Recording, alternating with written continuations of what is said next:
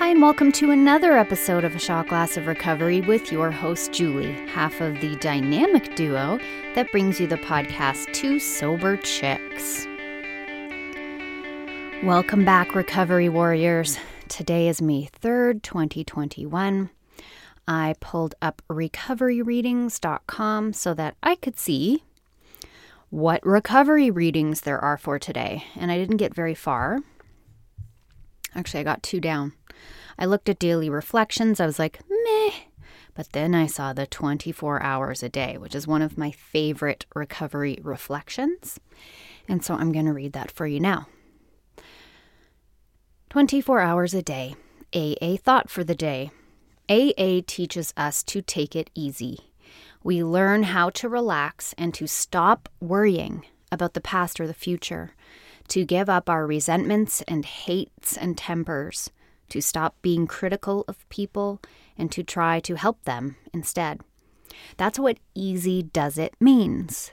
So, in the time that's left for me to live, I'm going to try to take it easy, to relax and not to worry, to try to be helpful to others, and to trust God.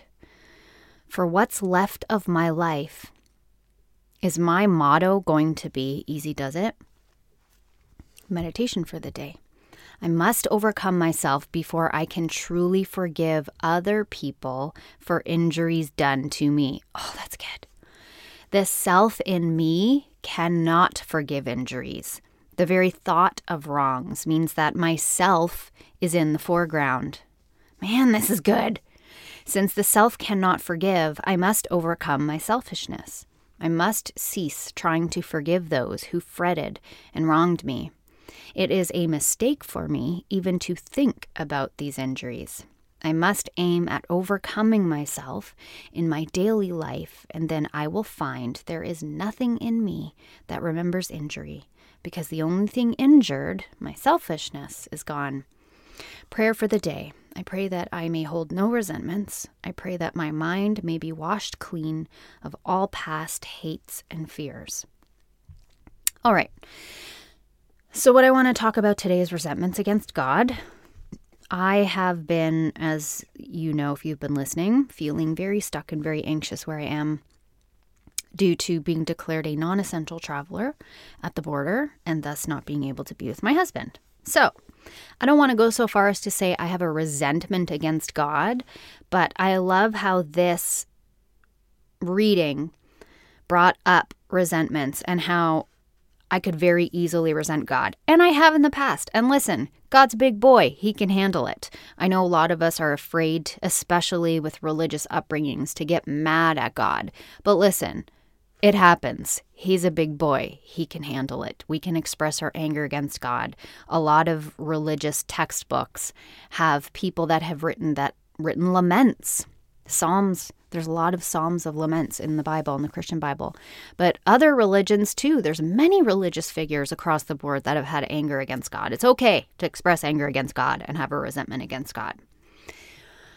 So, what I have been focusing on lately is this concept that God asks me to do stuff all the time. And it doesn't necessarily come in the form of a question or a stirring to do something. It's just being where we are. God has asked me to be where I am just by virtue of me being here. If God had wanted me to cross that border, God would have let me cross that border. He used a human being, a nasty human being, uh, to prevent me from crossing the border for his own purposes. So it's all a matter of perspective, right? Just because something's uncomfortable, it doesn't mean that it's bad. So, by virtue of me being where I am right now, God has asked me to be there. And I don't want to look back a year from now and have missed the point of this. I don't want to be so caught up up in myself because I'm uncomfortable and I don't like it here that I have a really terrible learning experience or I have a, an experience period that blinds me to what I'm supposed to do here. So, a friend of mine said to me this week, just think about being with God a year from now and saying, Wow, God, like, can you believe that? What I went through, what you put me through, what was that about? I don't want to have to look back and think, "Oh, I totally missed the boat on that one." And listen, hindsight's 2020. I can't know what I'm going to see when I look back at this situation a year from now. But what I don't want to see is like an insolent, selfish, ungrateful person who just so wanted her own way that anything other than that was intolerable to her. So I'm sinking more and more into acceptance. I'm thanking God for the opportunity to be of service up here, to have my job up here right now that I just took on a part time job with my church. Many people would die to be able to work right now. And so I don't want to take that for granted. And moving your whole life across a border and having to renovate your condo before you put it on the market takes money, honey.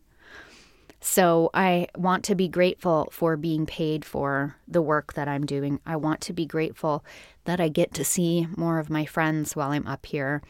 I want I don't want to be you know first world problems. I don't agree with diminishing someone's pain or comparing someone's pain, but I do think in the grand scheme of my life experience and what I'm going through now, I can hold both. I can be like, I don't like this. I miss my husband. This sucks. I don't know when I'm going to see him again.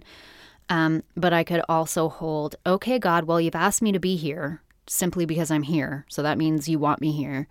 So how can I do this with grace as a lady, suffer well, as they would say it in some religious circles, and take it easy? Or easy does it, as this reading is. Easy does it means I wake up in the morning, I don't go down the mental anguish trail of being depressed and upset and anxious.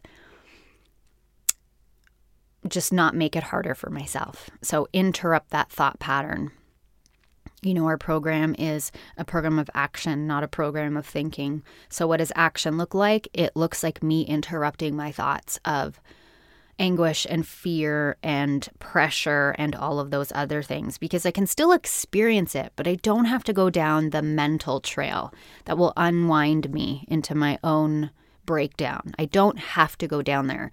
And I know that from experience because of a person that has had anxiety my whole life. I know I can interrupt the pattern to lessen my anxiety. Sometimes it works better in more well than others.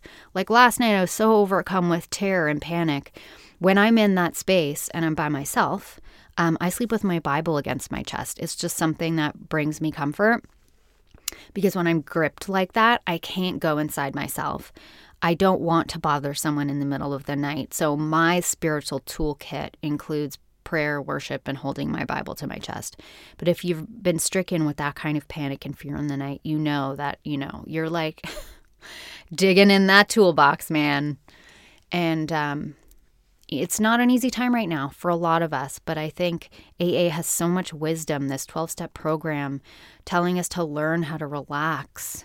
It's hard. It's, it's hard right now, especially for so many of us. So, what I say is, it's a great life motto easy does it. EDI, because we have so many short forms and abbreviations right now.